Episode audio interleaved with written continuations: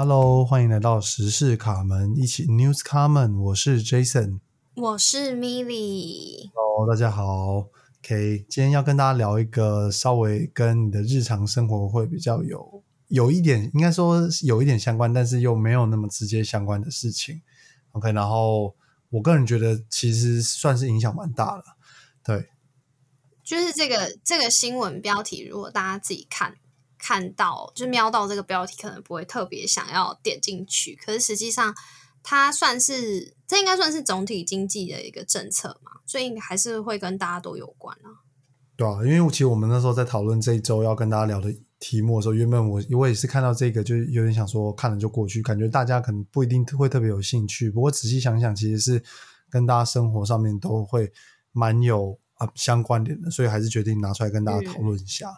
对，那我们今天要讨论的呃主题呢，主要是呃联准会呃美联准会是美国的一个呃算是货币组织。OK，那他们是在三月十七号的时候是确定，呃，他们会议结束之后确定要就是进行升息。那什么是升息？就是提高呃提升利息。OK，那今天主要要跟大家讲这件事情。那它升息的话，最主要的部分是它已经确定是会把基准基准利率调。上调一码，那这个有点像是比较财财经的术语啊，但通常一码就是指零点二五个百分比，OK，就是零点二五个 percent，OK，那那原本之前是零趴，所以现在它上调了零点二五个百分点，所以基本上就是到了零点二五趴到零点四之间，就大概在这个 range 的，对，所以这个是今天要跟大家聊新闻。这个是什么意思啊？为什么它原本是零趴？然后为什么它调零点二五帕会是到一个区间，而不是固定的数字？呃，应该是说它原本呃之前前一阵子呃因为 COVID nineteen 的关系嘛，那美国那边采取的货币政策其实就是主要是大量印钞，然后再加上就是他们会用大量举债的方式去购买美国自己的公司债。那反正简单来讲，你就把它理解成说，他们要鼓励大家把钱拿出来消费，因为前一阵子因为疫情的关系，所以可能包含大家其实没有收入，那就不愿意消费。可是这样的话会导致就是呃生产出来的东西没有办法被就是没有办法被消化掉，那会形成一个恶性循环。所以他们就那可是换过换过头来讲，那你就没有工作，或者是因为疫情的关系你收入减少，那他还鼓励你买东西，那要怎么样鼓励？就是发钱给你。所以他就印很多钞票，所以大概的逻辑就是这样。他希望鼓励你多多消费，但是因为你没有那么多钱，所以他就多印了钱给你，让你去做消费。然后，然后就是也因为这样子的措施，然后就导致说，嗯，他除了印钞票给给给你之外，鼓励你消费之外，另外一个方手段就是透过降低银行的利率。比如说，你以前放钱放在银行，可能比如说一年假设定存是零点五到一趴，可是他现在把利率调成零。简单来说，就是你钱放在银行，你不会变少，甚至之之前有其他国家那阵子是采取负利率，就是你放在钱放在银行会会变少，因为像是变相强迫你把钱拿出来消费，因为你就会觉得说，那我放我把钱放在银行，它也不会变多，搞不好它也变少，那我倒不如先拿来去买一些我可能会需要的东西，就是这样子的概念。所以之前原本的利率是零帕，然后现在上调一码到零点二五帕，大概是这样的逻辑。诶，那他这样子升息一次的话，就已经可以解决目前美国这个通膨的问题吗？嗯，这个问题其实他没有绝对的标准答案，就是会看当下，就是他在做这个决定的时候的经济状况去做评估。那依照我们现在应该说是今年现在二零二二年，现在全球经济的状况，那很明显的就是他只升一次，不会让这件事情得到缓。太多的缓解，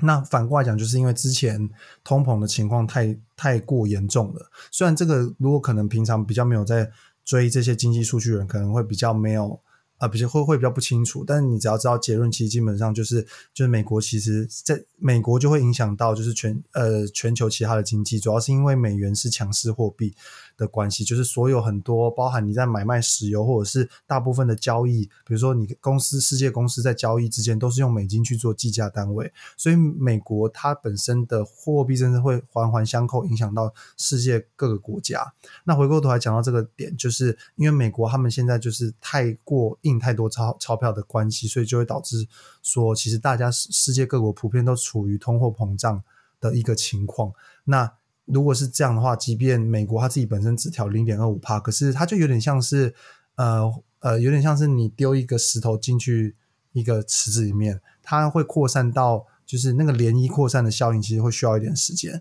所以它自己只调一码，那会影响到全球世界的通膨的缓解的情况，不会到这么的有效。所以他们目前是出估，这也这也不是决定，因为其实这个东西都会动态调整。那大部分大家都会预估说，今年就是至少会再升息六次。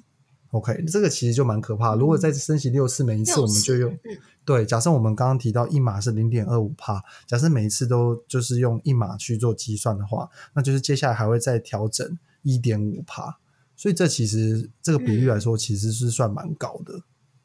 可是它每次最小单位是只能一码吗？还是有更少？对，它最小的单位是应该是说，其实也有嗯半码，半码就。零点一二五帕，对，但普遍来说，通常就是一码一码做单位。但是，但之前也有过很剧烈的时候，会直接调两码。可通常，因为其实这个东西，它做这个货币政策，你就想象，有时候我们政策做出来，除了本身它希望带来的政策效应之外，另外一个也是给市场或或者是人民的一种信心。如果你今天一次就直接调两码，或者是说，比如说反过来讲，就是你会想说，那这样接下来六次每次都要调。零点二五，那为什么不要干脆今一次直接先调个零点四、零点五？这样不是只要调两三次就好？可是如果你每一次的调动太过剧烈的话，就是等于说整体的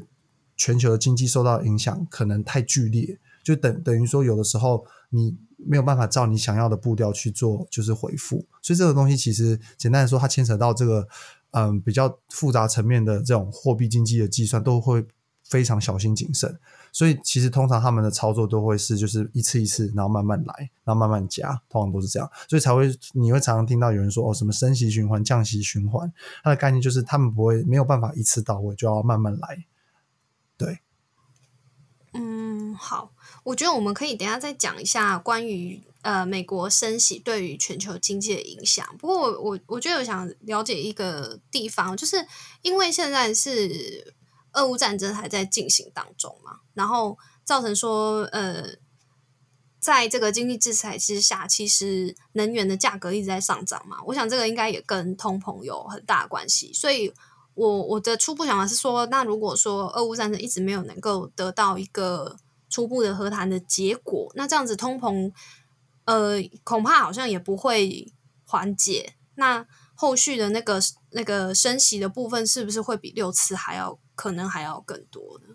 嗯，你刚刚考虑的完全都正确。就是像其实我们前面几集也有聊到，就是呃，基本上通货膨胀的原因，它是多方面交互影响。就是美国本身自己印很多钱，这是其中的原因素。但其实最主要的原因是上次有提到过，是啊，中国那边供应链就是有点像是供不应求的情况，这是最主要大宗的原因。对，那原本大家是期待这两个元素就是可以一起做改善的话，那经济就会复苏的速度会会符合大家的期待，就会慢慢越来越好，那好的很快。可是现在突然又加进来俄乌战争这个不确定因子，就是它这种战争的东西，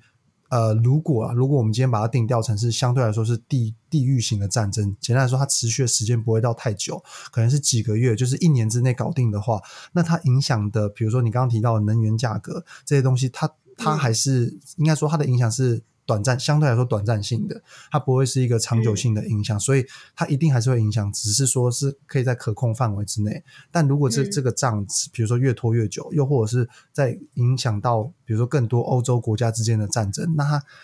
就有可能会变成是说，即便我们刚刚提到的，就是美国它的货币政策调整完，又或者是中国大陆那边缓解，可是这样还远远不够，因为俄乌战争的影响已经远大于就是他们。这两个元素，这两个因素的改善，所以这个都是有可能的。嗯嗯嗯嗯。所以听起来的话，美国的本身的货币政策跟它的经济政策，对于全球的通膨状况跟呃那个经济的复苏有很大的关联性嘛？对不对？没错，对。那除此之外，其实刚刚我们有提到，就是说，呃，最主要第一个他们做的决策就是升息嘛。就提高利率。那接下来就是他们还有另外一个部分，就是会进行呃最快的话是五月会是缩表。那什么是缩表？这又是另外一个有点像是大家简称的一个名词。那简单来说是会缩减他们的资产负债表。那就是刚刚我有稍微提到过，就是基本上他们要让鼓励大家消费，就是有两种方式，一种方式就是发钱给你，所以那个就是刚刚我们讲印钞票。那另外一个方式就是他要支撑，比如说美国的公司不能够倒掉。那有什么方式？就是他要用他的钱去买那些公司发行的债券。那政府怎么会有钱？他不一定，比如说他除了可以自己印钞票之外，那另外一个方式就是他跟全球的人借钱，所以就会比如说他会发美国公债，那他拿拿到了这个钱再去买，比如说公司的债券。所以简单来说，他就是跟全世界人借钱去保护他们美国自己的相关。的公司在之前那段疫情期间，他们都是这样子去做，而且他们规模是拉到非常非常的大，就是他们每个月的资产购买的那个规模其实非常巨大。那缩表的意思就是说，他们接下来还是会买，可是不会买那么多，他会慢慢慢慢从买很多到没有买那么多，然后到买很少，就是大概是这样子的历程。所以这个也会普遍是视为视为就是可以缓解通货膨胀的其中一个手段。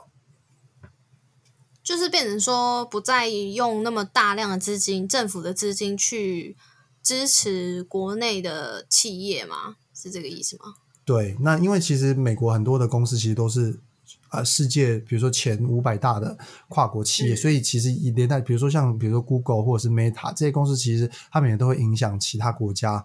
的，比如说的一些经济活动。那所以你反过来想的意思就是说，他们预期因为现在经济正在复苏，所以这些公司应该。更有机会能够靠自己活下来，所以我就不用我美国就不用再花这么多钱去帮助他们，所以这就是这样的一个过程，就叫做缩表，就是我不要再花这么多钱去支持你们度过这个难关，因为你们应该已经 OK 了。OK，如果换作是比较口语的方式，应该是这样子让大家做理解。嗯，了解了解。所以等于说，美国现在正在朝着往呃，就是让让这个市场恢复成自由的市场嘛，然后它要减少。国家的那个负债跟鼓励人民消费以及就业嘛，大概是这样子的一个逻辑。对，就是让整个呃，应该说美国就是步入经济复苏的这个方向上面。对，嗯嗯。然后这边其实也可以跟大家就是稍微了解一下，就是说我们刚刚有提到升息跟缩表这这两个呃动作，它主要内涵的意义。所以我觉得最主要其实因为大家毕竟还是住在台湾。居多嘛，所以你不免就会想到说，那这样子美国做这些事情，对于我们台湾来说，实际上面，那我们台湾政府又或者是我们台湾相对应的，比如说企业，就是那能有哪些应应的政策或者是措施？所以台湾政府这边应应美国，他们已经确定直接呃宣布会升息一码的情况底下，那我们台湾也启动了，应该说是十年来首次的升息循环，就是台湾也应应美国升息一码，它也跟着升一码。对，简单来说是这样子。可是他直接用升息循环这个名词的意思，就是说他之后会在会在动态调整升息的幅度，是不是？呃，应该说对，因为其实我们刚刚有提到，美国大家是预期美国接下来会在嗯今年可能会再升六次，对吧？那在这样的情况底下，那相对应台湾这边做的动作，大也会是跟进升，又或者是比如说可能是升半码，又或者是。再怎么样，你一定是不会动作，但你不会降息，懂我意思吗？就是你你你，因为我们刚刚以经济复苏的角度，它不会做降息这样子的政策。对，所以起码就我们可以知道说，方向上面一定都会是升，或者是比如说升一码，或者是没升那么多，或者是不升，可是不会是降，所以大家就会叫这个是升息循环，因为步调来说一定都会是加的，只会是不知道是加多少。对，大概是这样子。嗯，就是一个单向式的。经济政策就对了，对，就是会慢慢把这利率都调升。那这个其实我觉得，对于我们一般小老百姓来说，最主要可以影响到的，就是我觉得，因为讲到这些货币政策，听起来就比较抽象嘛。啊，你说零点二五趴，然后什么有的没的，然后我的钱我这样算一算也很复杂，也不知道到底是差多少。所以我觉得可以直接跟大家稍微简单讲一下，就是说，如果是以这样子的情况来说，那对于我们一般就是住在台湾的的。一般人来说，最主要的有哪些地方会受到影响？第一个最直接的就是你的贷款负担会加重。这个贷款包含了，嗯比如说，如果听众现在你是有背着学贷，或者是你本身有信贷，那就是信用贷款，或者是你本身自己已经有买房子有负担房贷的话，这些贷款都会让你的，就是会让你的贷款负担加重。那主要的原因是贷款，其实基本上我们不是说，比如说我只跟银行一次性的借，比如说一千万、两千万，这样子就结束了。它的会利率一定是会有加上固定，再加上变动，也就是说，它每年会看，呃，比如说当下经济发生，或者或者是经济部就是政府规定出来的基准利率再去做微调。所以，那你看哦，如果政政府它宣布说升息一码，就代表说它的基准利率往上调了零点二五帕，所以银行借钱给你的银行，它也一定会顺势，就是因为这个原因，它你必须要还的贷款也会增加，所以最直接来说就是这样子。对，所以我那们就是某程度来讲的话，它不是也算是一种打房的方式嘛？就是调升利率这件事情。打房，你说，可是打房应该是说这个有点像是比较不太面向不不太同面向的切入，因为比如说你的打房的定义是说房价是要下降是要打房吗？还是说要让想要买房子的人买得起？不想买房啊？我没有，我现在讲的是说打房的意思，就是说，呃，因为我们所谓的那种会炒房、炒房的那种人，呃，投资者都是属于可能投怎么讲，就是他他的资金是比较丰富的嘛。可是他也有很多人是属于那种以房养房的状况。以房养房的话，那他就是呃用 A 这栋房子的，就是他买了 A 这栋房子之后，然后他租给 B，呃，不不，租给一个人，然后可是他本身 A 这一栋可能还是有贷款，但是他又用 A 这栋租出去的租金去 cover B 这栋房子，他又买了一栋 B 这栋房子的贷款，这样子，所以那变成说，他如果房贷的利率调高的话，那他每个月要 cover 掉的呃房贷，就是要偿还的本金加利息就会变高嘛。除非说他把这个成本转嫁到房客呃租客身上，就是以这个这个升息的是消息一出来，其实有很多民众是说，他们身为租屋族的话，就是有发现有呃，就是遇到说房东就跟他们说，因为要升息一码，所以我的房房呃租金要涨涨多少钱多少钱这样子。嗯，我觉得这个应该是说，我们因为这个应该说你的这个问题有含量着比较多方向的讯息，所以我们一个个拆开来讲。就是其实你刚刚提到的大房，然后再交包含到说这个资，就是这些炒房的人，他比如说会把资金，比如说应该是说他会把这个嗯负担转嫁到租房的人身上，就是这些其实都是。呃，相互影响。那简单来说，我我我自己会觉得啦，就是以打房来说，其实不不会打房到，因为主要还是打房这件事情，主要还是看供供需的需求。如果你就想象今天假设它的房价一直从一千万变成一千两百万，可是买的人还是比如说从一百个人，它顶多降成九十个人。可是如果房子就是只有五五十间，它一样还是供不应求。那只要供不应求情况底下，它就没有大家是还是会愿意去花一千两百万去买那个房子。所以其实并不一定会达到打房的效果，所以最主要打房能不能够成功，主要还是看说有多少人想去买那个房子。那实际上房子的价格还可不可以撑到那么高？所以如果回答你的问题，第一个是有没有办法因为这样升息的方式就打到房，基本上不太可能。那第二个问题就是在于说那些付房贷，比如说以房养房的人，是不是负担会增加？没错，因为他本身他自己他要缴出的贷款就会变多，然后再加上他去贷第二间房。那他本身第二间房，他的贷款也会增加，所以他们的负担的确是变大的，没错。那第三个问题就是像你讲的，那会不会我们平常如果一般是以租屋族比较多的话，他们的负担，呃，房东就会告诉你说，哦，因为现在要升息啊，所以我会就是我这边也要调涨我的房租。这个部分就是看，主要是看两方怎么样子去认知这件事情。因为其实就我的认知来说，就是他讲难听一点，就是他买这个东西。然后今今天他的负，比如说假设他的成本上升了，又或者说他的负担加重了，他至于他要不要转借到，比如说租客就是使用者的身上，其实主要还是在于说，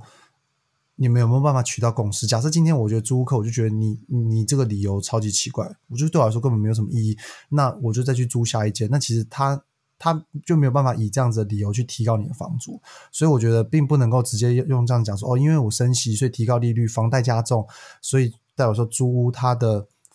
那个租的租金也会变提高。就我觉得这个没有直接相关相关联啊，对吧？你如果说房贷增加这件事情是直接关联的，就是因为银行要借他的钱，他要还银行钱变多，所以我们可以说这两件事情有关联。可至于你说影响到租屋的那个租金，我个人觉得那比较偏向会是房东自己以这个借口来，就是多赚你的钱，对吧？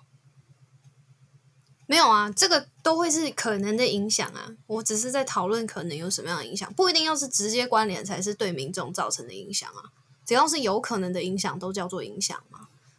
应该是说，我会觉得就是这两件事情，它比较没有直接性的影响，就不会说是因为我今天本身房贷增加，然后然后我就是假设我在租房子的话，我就用这个去跟租客讲说，哦，我因为这样子的关系，所以我涨你的价。因为这样反过来讲，那如果之前比如说假设是呃没有升息，甚至是降息的时候，那你租金会减少吗？应该也不会吧。对不对？如果说你是跟这个东西有息息相关的话，它应该都会是有联动性的。但基基本上你的租金一定是只会调调涨，你不太可能会再调降。所以我个人会认为它比较像是一个理由啊。就如果要以这样子来看的话，对，它当然是个理由啦。但是我刚刚就说啦，我们在讨论的事情是有可能会因为升息受到的影响嘛？嗯，这个影响就是当然也包括说谁会拿这个来当做理由。哦，对，如果你是以你是以说，比如说，就是小老百姓实际上面生活会受到影响的部分，这个啊，如果是这个点的话，那这样的确有可能会借此就是你的租租房的成本可能会提升，对吧？这样讲的话是这样讲是没错啊，对，所以我们这边其实也可以帮大家快速算一下，就是如果假设那个假设你是贷一千万的话，那你每个月大概会增加大概一千两百块左右的房贷。那你你你看似好像一个月缴一千多块好像还好，可是如果你整个房贷缴完的话，你的利息总共来说会增加大概二十七万左右，所以这个数额看这样子算下来，其实就是蛮多的，对吧？简单来说，房贷通常都是分非常多年、非常多年去做所以它的利息加起来是非常可观的啦。如果只是升息一码的话，更不要说它现在只是刚进入升息循环，其实对于呃后续房贷的那个。偿还金额的影响是蛮蛮大的，像我同事就会，就是我同事是就是以房养房的例子，然后他就是有最近有偶尔会 complain 说，哎，这样子房就是他就是有点也是找个借口吧，他就开始讲说，因为他以房养房，所以他现在就是那个每个月金钱压力很大什么，然后就开始带到说，他公司都都只调几趴，别人都调十趴什么之类的，反正就是很。就是一个借口啦，但是我觉得 确实对于民生的这个影响是很大的。不过其实升息也还是对于某些民众是有好处的嘛，对不对？对啊，那我们刚刚提到主要是买买房子会越来越困难的，这是另外一个就是对于房地产相关的影响。那你至于你刚刚提到说，一定还是对某些人就是会算是比较得利的一方，像比如说呃，如果是。平常听众你是有定存习惯的话，那这样最直接，我们刚刚有提到基基准利率是呃，比如说各国的呃货币组织，你可以想象成是央行或政府公告出来的基准利率，那所有的银行也会根据做那个去做他们自己的利率的调整。所以如果你是定存的话，也会有变动利率的条款的话，那一定你的收益也会增加。所以这个是最直接的。平常有在定存的话，你会领到比较多的利息的钱。OK，那这是第二个部分。那最主要还有另外一个，就是平常如果你呃之前你是有买一些储蓄型的保单的话，就比如说呃通常都会是你每个月要缴多少钱，或每年要缴多少钱。然后你除了能够就是在比如说十年、二十年偿还完之后钱会变多之外，在这过程当中都还有就是保险的效果。这就是一般最基本的储蓄型保单。那通常这种也会是以有一个变动利率，也会根据就是。当下的每一个月的利率去做调整。那如果你是有这样子呃储蓄型保单的听众们，那你的这个保单的价值也会提升，对吧？所以这个应该是说就是有好有坏。那实际上面来说，会受到影响的族群，就是大概我们前面讲到的这些。嗯，不过我觉得这个整体的状况还是要再看后续美国联准会的决策，以及就是实际上国际的情势，应该都会有蛮蛮不一样的方向吧。对啊，只只能说我们现在大概确定，就是说方向上面就是会一直调高利率。OK，所以我们帮大家快速总结一下。所以如果你现在知道要一直调高利率，那最最对你来说最直接的就是，你只要有贷款的，一定都会越来负荷会越来越重。OK，那另外一个是，如果你是有定存或者是有储蓄型保单的话，你账面上的价值会提升。OK，这是你最直接的影响。那接下来台湾这边可能也会应应到，就是我们也提高利率的话，那普遍来说。在外市场上面流动的，就是钱会相对来说会变比较少，所以通膨的影响应该会相对来说比较下降一点。所以，我们期待接下来至少你在日常生活中买这些日常用品的时候，它价格之前不是已经涨过一轮吗？理论上，照理来说不应该再这么快再有机会再涨价啊，这个是会对大家比较实际上面的影响。对。嗯，不过我觉得，我觉得还是最后想提一个点啊。除了战争之外，我觉得像台湾最近频繁停电，也是有在讨论说夏季电价是否要再调整啊。那如果夏季调夏季电价要往上调的话，对于所有的民生的价格还是一样会在上升。所以我觉得也不光是只有升息的部分呐，就是影响其实是蛮有蛮多的因素都会影响。没错，嗯嗯嗯嗯，那我们今天。就是给大家的聊的这个主题，就是关于联准会升息的这件事情啊，因为这也是算台湾近十年来首次跟上这个升息的节奏啦。对，所以算是一个蛮重要的经济新闻，就跟大家分享。那如果呃听众们对于这一集的主题有什么样子的疑惑，或者是有什么样子的想法？或是你你是不是这个我们刚刚所谈到的会受到升息影响的族群？那你的受到的影响是什么？都欢迎跟我们分享。嗯，那我们今天节目就到这边，OK？那我们下一期再见喽，拜拜，拜拜喽。